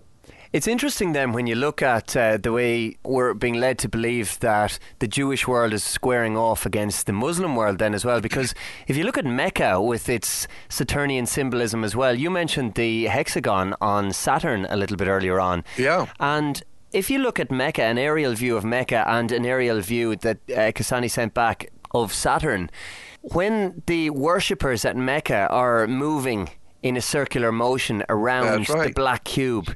It looks yep. for all the world. I mean, it's startling to see the similarities between the image of the giant moving hexagon on Saturn and Mecca itself. So you have two Saturnian so called religions squaring off against each other supposedly in the name of their respective gods, when quite simply it's the same God, it's the same form of worship, and it comes back to your point from earlier on about division and conquering your analogy of being in the prison and you're the only white guy in the prison. It's that divide and rule, divide and conquer. That's exactly right. That's why even in the Old Testament talks about the Jews marched around Jericho seven times. They marched around Jericho counterclockwise seven times and then blew the horns and the walls of Jericho come falling down. Well, in the Israel archaeologists or and paleontologists are writing in their books uh, it, that, that never happened because because Jericho never had a wall it never had a wall to start with, so it couldn't. You couldn't knock down the walls of Jericho because Jericho never had a wall around it to start with. But the mere fact that the Jews will tell you in the Old Testament that they marched around Jerusalem seven, I mean, marched around Jericho seven times. Well, that's what they that's what they do. Muslims they march around Mecca And that's exactly why, is because it's the circle that's circling around the planet Saturn. And the Jews, uh, you know, uh, you know, uh, Saturn was referred to in the ancient world as the Lord of the Rings. Well, of course, Saturn is Lord of the Rings. Well, the Jews in Hollywood are still making movies about their God. They call it Lord of the Rings. Pe- Nobody seems to understand what's going on. Hollywood is being run by a handful of people who know exactly what they're doing. They are laying out a hidden plan. And boy, when you get into that, that's a whole subject that I know damn well about because I've lived in Hollywood for over 55, 56 years now. I know Hollywood. I know the people. I know the movie stars. I know the, the studios. And when you begin to see the symbolism, the connections behind the scenes to the ancient uh, worship in the Middle East, the banking cartels in America, and what the words are, you know, it's it's an, uh, an incredible story of betrayal. Uh, I think probably one of the worst offenders in America for propaganda that is absolutely horrible. I mean, I know all of Hollywood is horrible. I mean, they have they still today in Hollywood have uh, human sacrifices, child sacrifices, blood rituals, all kinds of dark, strange, dirty stuff going on in Hollywood. You have no idea in the world what's going on. But um, uh, and you know what was his name? Uh, Stanley Kubrick tried in his last movie that he was killed because of. Stanley Kubrick was was killed because of the movie he made. He died making the movie. Um, Eyes Wide Shut. If you saw Eyes Wide Shut, it's the only movie I tried to watch three or four times, and I get to the same spot and I turn it off because it's too real. It's too frightening to me. Yeah, it's it's an amazing movie, and I mean some of the scenes that were then allegedly cut from the movie as well, and it has quite obviously been cut when you study uh, the, the way it's Oh, actually yeah. put together. Yeah. There are many many shows we could do about that movie itself. Oh yeah, oh yeah. You could talk for hours about that movie, but but the point being is it was frightening to me. I, I watched it because I loved uh, his work. Everything he does is sensational. So I watched it, but I got to a certain point in the movie where the uh, where that older, sophisticated uh, guy has and and um, Tom Cruise's wife and he's dancing with her. This older, sophisticated European guy is dancing with her. I had to turn it off because this guy scares me. I mean, I don't know where they found this guy, but I mean, he's not an actor. This guy's real.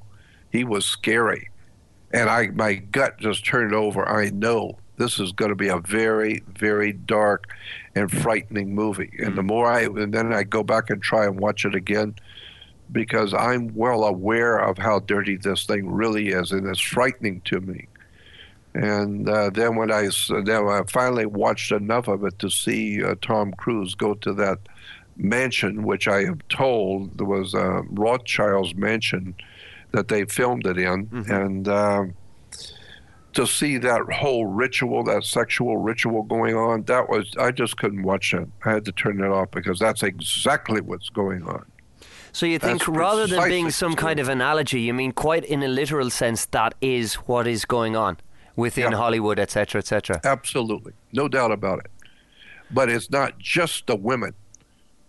It's, uh, it's you know it's involving children, young boys, all kinds of really frightening uh, stuff. I mean, you know, we've got in America and Europe we have snuff movies. They're called where they videotape children being raped and then killed, and, and on camera and people pay uh, anywhere from twenty to thirty thousand dollars to be there to watch the child being killed. Uh, the, the, and I'm just telling you the the uh, uh, amount of demonic depravity which is now encircling the earth is so frightening. If you have no idea in the world what's really going on and how this stuff really works, and it's absolutely scary to me. I'm frightened to death to be in America right now. I'm frightened to death to be on, on the earth right now. I just hope that whatever there is in the universe that men call God, I hope there's something there that will protect me, because I, I'm, you know, I'm, I'm on the radar. Too many people know about me and what I've been talking about for years, and I fear for my life. I fear for my life in my own country. I'm frightened to death of my government and the people who run the government. I'm frightened to death of my, for my life. Uh, you have no idea of, of the of the morbid fear that I live in. And people will say to me, "Oh, well, you you know, you're just living in fear. That's stupid." No, no. You wait till you know what I know. You wait till you walked a mile in my shoes and been where I've been and know what I know before you tell me anything. I've been there. I know what's going on. I've seen it with my own eyes. So, as far as I'm concerned, I'm highly respectful of the evil. I'm not messing with it because it is very bad. Uh, John Kennedy, handsome, wealthy, uh, in the middle of power and could do anything he wants, and they killed him in front of everybody, and nobody went to jail. Nobody. Nobody ever went to prison. Nobody ever was found guilty. Zero. Killing a president of the United States, and nobody had to pay for it. Well, that tells me how powerful the, the forces behind government really are. And so when you see all of these dunces and dimwits who are presidents of the country, or mm. presidents and prime minister of this and that, and all these big important people, they're not important. Believe me, they can be killed at any time. Period. And so the only thing that keeps them protected is if they are doing what they're supposed to do. And if they ever get out of line, they're dead, just like anybody else on the street. So it's a it's a horrible story, but it's a story that I believe needs to be told to the human race. Because if there is ever going to be, and I tend to think not, but if there's ever going to be a chance for the human race to survive and to clean up the earth and do something for the for the people, the young people coming along, you're going to have to know. You're going to have to understand. That's why government governments don't depend on opinions. They have CIA, Central Intelligence Agency, FBI, investigation, intelligence. Governments want to know. They don't hmm. want to believe nothing. They'll So they expect us have- to believe, you know, they- mind you. Yeah, so the point being is that if you're going to live in this world, you better wake up and start reading and studying and understanding how this world really works, not how you thought it did. And start opening your mind to educate yourself because nothing works the way you think it does. And I mean nothing. So I don't know where to go with all this. We could talk for hours on this on these different subjects. You have such a vast body of work out there, Jordan. Um, it might be prudent of us now at this point to start pointing in the direction of the work because I'm sure there will be many, many people, and some people may be new to your information. I'm sure most people have obviously seen quite a lot of your work already, but what's the best place to go? Because some people get a little bit confused with your website because, of course, there are two Jordan Maxwell identities, if you like, online, and it's interesting right. because it's it's almost a little bit ironic because we look at the hidden hand and we've spoken about it for the last hour and a half, and we look at the reality of a situation. And with regard to your online presence and the work that you've done, there is some covert activity there which you can shed some light on now to direct people oh, in the Oh, yeah, right oh, way. You got that right. Covert is, is the word. I mean, first of all, my original website I had back in the year 1998, 99, I, I had some people put together a website for me called jordanmaxwell.com. and uh, that was back in 1999. And uh, today, uh, five years ago, I was I was down on my luck and and uh, I had nothing and it was going nowhere, and yet I was putting out all kinds of videos for free on the web for free, and uh, so I, I I ran out of money and I had no place to live, and so I had this young person, a young guy, come to uh, visit me, and he said, "Oh my God, I." I just love what you're doing. I want to help you. And he saw that I was broke and had nothing. And he, oh, let me help you. And so I said, well, what I need is uh, my website. And I don't know anything about websites. I was 71 years old. I don't know anything about websites and these. Oh, I'll take care of that for you. Let me do that for you. I just love what you're doing. So I I give him my website. I give him the pass uh, the uh, the username and the and the password. And uh, immediately, the first thing he did was quietly behind the scenes. I didn't know anything about it. Uh, went into my website now that he's got the password and everything, and he changed the uh, username and he changed the uh, the password. So now he has the password and username. It's his now. I don't. So I, and then he went into the back of my website, the back uh, part, and put his name as the owner, his name as the person to contact. He's the one that owns the website, and never told me that. I didn't know that. And then I began to f- see that my my emails were cut off. I'm not getting emails anymore. I used to get 50, 60, sometimes 100 a day. Now I'm getting nothing Then I had some computer people help me uh, that are friends of mine who were good in computers, and they found out, no, your website you don't own. This kid has now he he went into your website and he owns the website, and he's changed the uh, email address and, and redirected the email to himself, and also the uh, the bank account connected to the website. Uh, he redirected that to his own self to his self.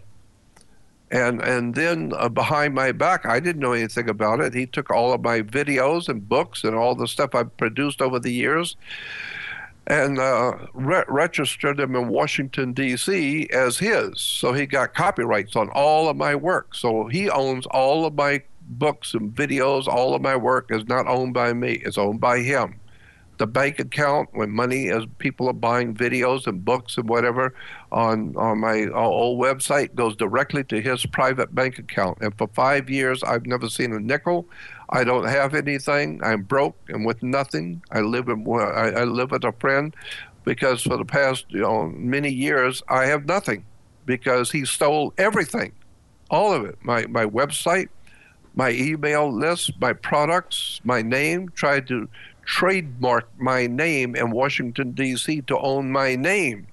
But the government wouldn't let him do that. They said, no, you can't own another man or his name. So thank God, at least my government lets me keep my name. So he owns my website, my, my bank account, my emails. He stole everything from me and left me broke with nothing. So for years, I've been living with other people in their homes totally destitute with nothing. And yet, continually, I am being. Uh, um, I'm being called names, all kinds of scurrilous stuff out there about me being a criminal and all kinds of stuff that is totally, absolutely not true at all. But, uh, it, you know, somebody out there in this world wants me out of the way. Somebody is really scared to death of what I could do and what I know. And so there's obviously been a campaign around the world to destroy my name, my reputation, my work, to steal my money, to steal my website, to uh, to completely put me out of business. But God has allowed me to stay here. The universe has allowed me to at least continue to live, even though I live in fear. I live with nothing. I have enemies all around me, but I continue to do the work I do because at 75 years old, I just don't care anymore. I figure I'm leaving soon.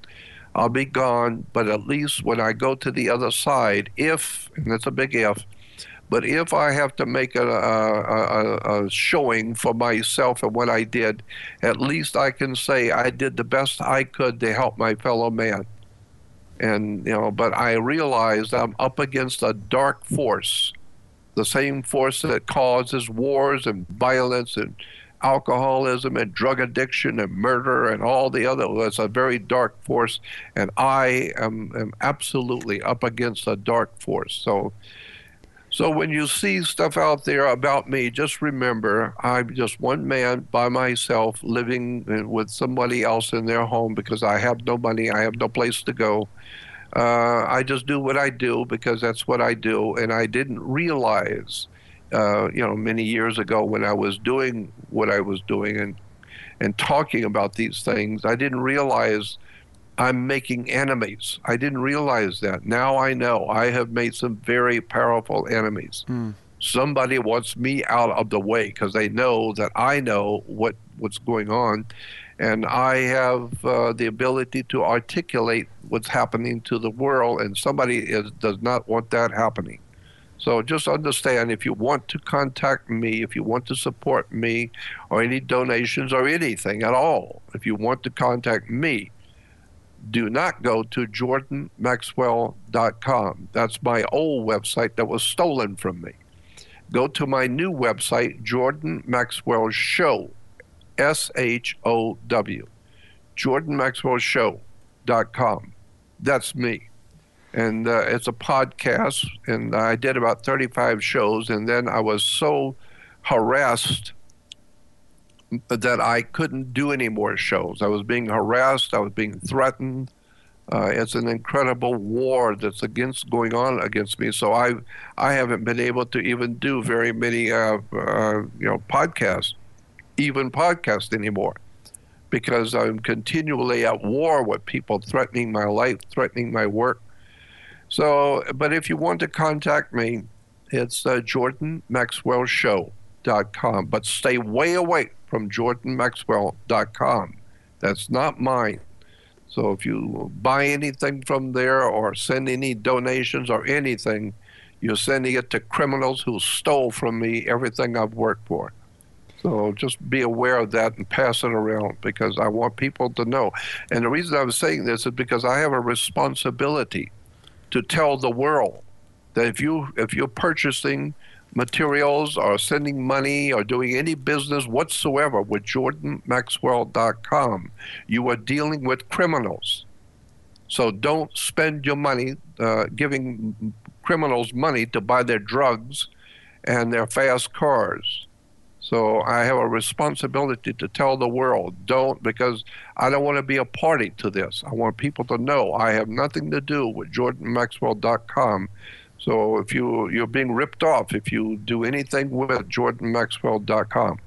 It's testament to your strength of spirit and the individual that you are that you've managed to keep going and keep pushing your information even in the face of all that has gone on because I think it would have broken many a lesser man and I think you're to be commended for that. So it's uh, it's very important that that information is out there. And of course you are still active and you are still engaging with people on a daily basis and Yep. you're continuing to research. And do you think there's any kind of light or flicker of hope for humanity as a whole, despite um, all of what you've said. And many people might turn around and they say, oh, well, Jordan Maxwell, he's so negative when he spoke to John and Alchemy, and it's all doom and gloom. But I see it slightly differently, and let me know if I'm correct in my summation of what it is you've said. But I think it's far more important that people are realistic about what's going on. And while a lot of information might be very uncomfortable for all of us to consume. It's very important that we don't shy from that just because it may be perceived as negative, because it's not negativity for the sake of being negative. I think an alcoholic can't ever recover from the disease of alcoholism unless they're aware of the fact that they have the problem in the first place. And I think that applies in this case. Would you see it that way? Oh, absolutely, absolutely. I, I'm not, you know, I jokingly say that the only light at the end of the tunnel is a train coming, but in point of fact, I, you know, you'd have to be in my shoes. You'd have to be where I have been. You'd have to have the experiences of being around the world in company of incredible people and, and incredibly dark things uh, that I have been uh, in the, involved in and been around to see them. And I know what's going on. And so I'm not being negative. I'm, for the first time as an adult, trying to teach my fellow man and awaken in my fellow man the reality of the dark world that we live in. I'm trying to explain to you it is not uh, what you think it is. It's not a television game. It's not a TV show. Uh, you know, the real world are people starving, sleeping under bridges, uh, children being kidnapped and murdered, wars going on, biker gangs and motorcycle gangs killing each other, and and alcoholism and drug addiction and, and pollution all over the world and all of the sadistic stuff going on in movies and television. I'm very realistic. I'm not I'm not interested in Pollyanna stories and going to church and being happy and drinking a beer and being happy. No, I am realistic. I've been around the world. I know what I'm talking about. And I am I'm doing what I believe is right. You know, like the scripture talks about the man on the wall, the, the watcher on the wall. If you're a sentry in the military and you are given the duty to stay awake at night to while others are sleeping, you're there to make sure that if anything happens, you let everybody know.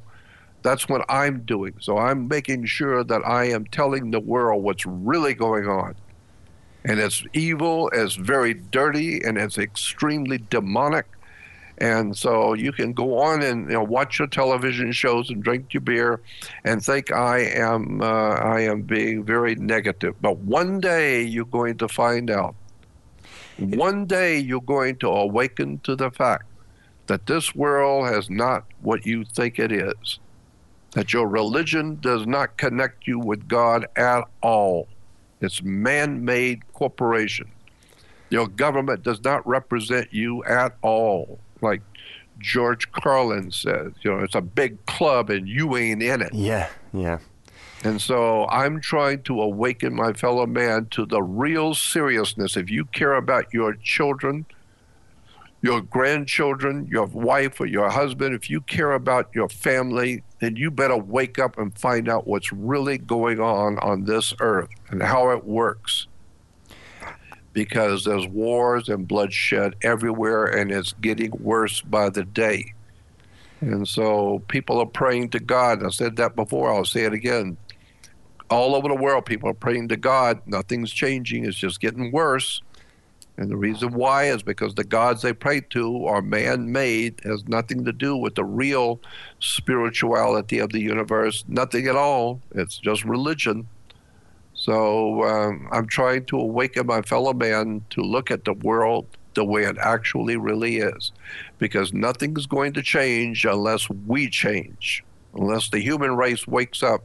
Well, we've been ahead. So I do the best I can and I realize it's, uh, I, I knew going into this many years ago, people don't want to hear the truth, but somebody's got to do it.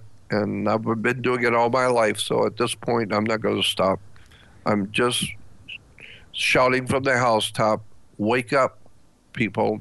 The world is not what you think it is. On my website, jordanmaxwellshow.com, on my website, you will see a button that says Research Society. All that is is just another website I've had a friend put together for me because I don't know anything about websites at 75 years old. But I've got a website now called Research Society, and all it is is just a website with all of my work on it. I'm putting all the documents, pictures, all kinds of information on where to go to find this, where to go to find that, who to listen to, who not to listen to. Uh, and so I'm just slowly but surely downloading all of my years of research onto a new research website because I'm keeping it private. I don't want my work to be public anymore. The only thing public now is just radio shows. But my work, I'm taking it private because too many people don't appreciate what I'm doing. I've got a lot of detractors and people who call me names. So I'm just giving my work now to people who want to know, people who care about me and my work. And so if you want to see the real stuff that I'm talking about, the documents, pictures, diagrams, I mean, how it all works, it's on a new website called Research Society. And it's so you just go on my podcast, jordanmaxwellshow.com and click on the pod, uh, click on the uh, Research Society, and join. Uh, it's only thirty dollars for for a lifetime subscription for life, and I'm giving you more in the first uh, ten minutes than you have ever been given by the world. Period. I'm giving it all to you. I'm giving you a lifetime subscription because I'm just pouring stuff on there every day, new documents, new pictures, new articles so and the only reason I'm charging any, and the only reason I'm asking for a donation at all is because I have to pay the the web people and to pay the webmaster and pay the people to keep my website up. I don't have any money. I'm broke. All my money was stolen. So in order to keep my website up, go on uh, go on Jordan Maxwell Show and click on Research uh, Society, and it's just a new website with all my work on it. So if you're interested in my kind of stuff, there, you know, there's where to go. But stay away from JordanMaxwell.com. The conversation we've had for the last two hours, Jordan, reminds me of a phrase. I'm not sure who said it, but it sprung to mind several times, and that's that birds born in a cage think flying is an illness. and I think that rings so true. And I think you're somebody who managed to open the door to the cage at a very early age. And I think you have carried the message through right through to your 76th year now. Yep. That's incredible. And I think so the onus is on so many more of us now to start picking away at the bars and the locks of those cages because I think we're here to fly. We're not there to sit in a cage. Humanity totally is agree. not meant to sit there and I hope that more and more people will continue to listen to the message and to the wisdom that you espouse and have done over the past 50 or 60 years and will be directed to the correct website, of course, and will continue to take value from the work that you do. I must say, it's been a huge pleasure and an honour for me to speak to you. It's been something I've been looking forward to for quite some time. I really thank you for your time. I'm aware of uh, the strain that it is to speak at length for two hours uh, for anybody. Um, for me, never mind for you. So I really appreciate it. And there's a phrase that we have on the show here, and I think it applies to your message as well. That's I have the power, you have the power, we have the power. Jordan Maxwell, it's been fantastic. Thank you for joining me on Alchemy. Well, thank you for having me. I appreciate it.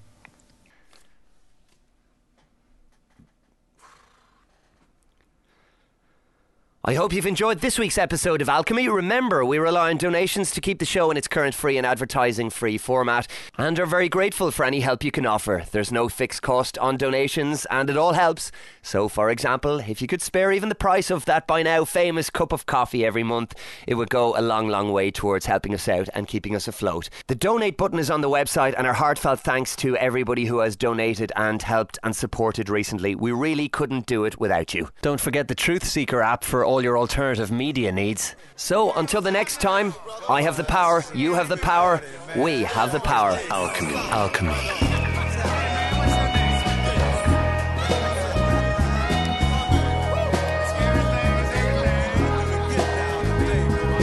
Mother, mother, there's too many of you crying.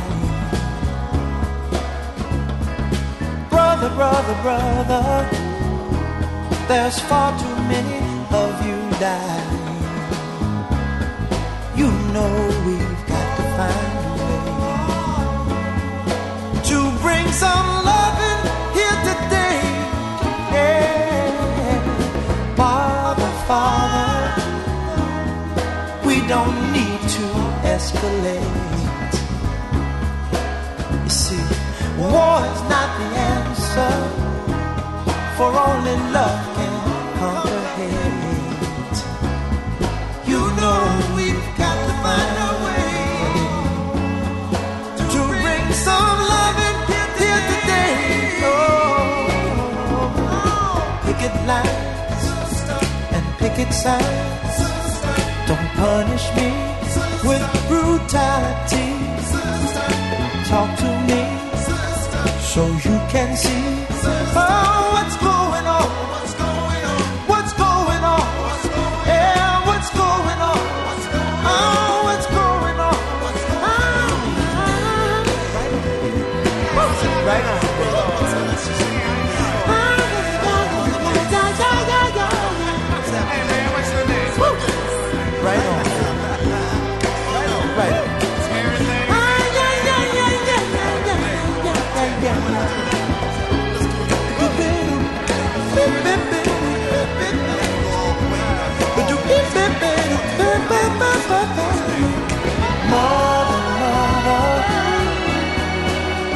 Everybody thinks we're at home.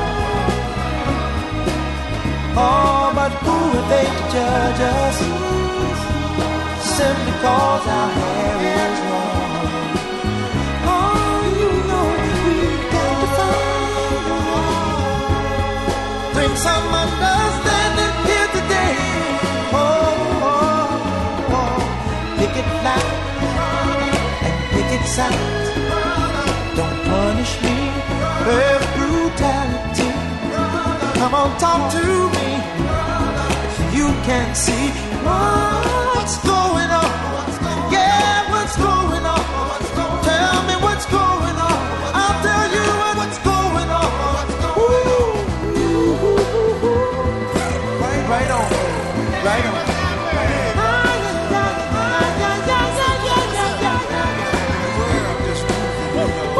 Right on.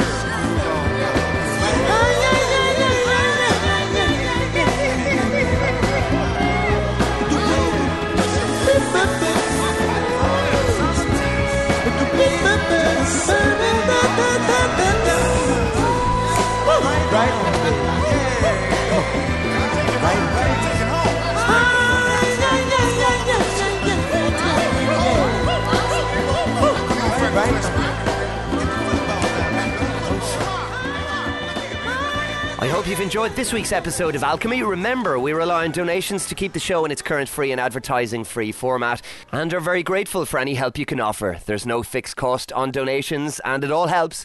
So, for example, if you could spare even the price of that by now famous cup of coffee every month, it would go a long, long way towards helping us out and keeping us afloat. The donate button is on the website, and our heartfelt thanks to everybody who has donated and helped and supported recently. We really couldn't do it without you. Don't forget the Truth Seeker app for all your alternative media needs. So, until the next time, I have the power, you have the power, we have the power. Alchemy. Alchemy. Care. Will. Intelligence. Imagination.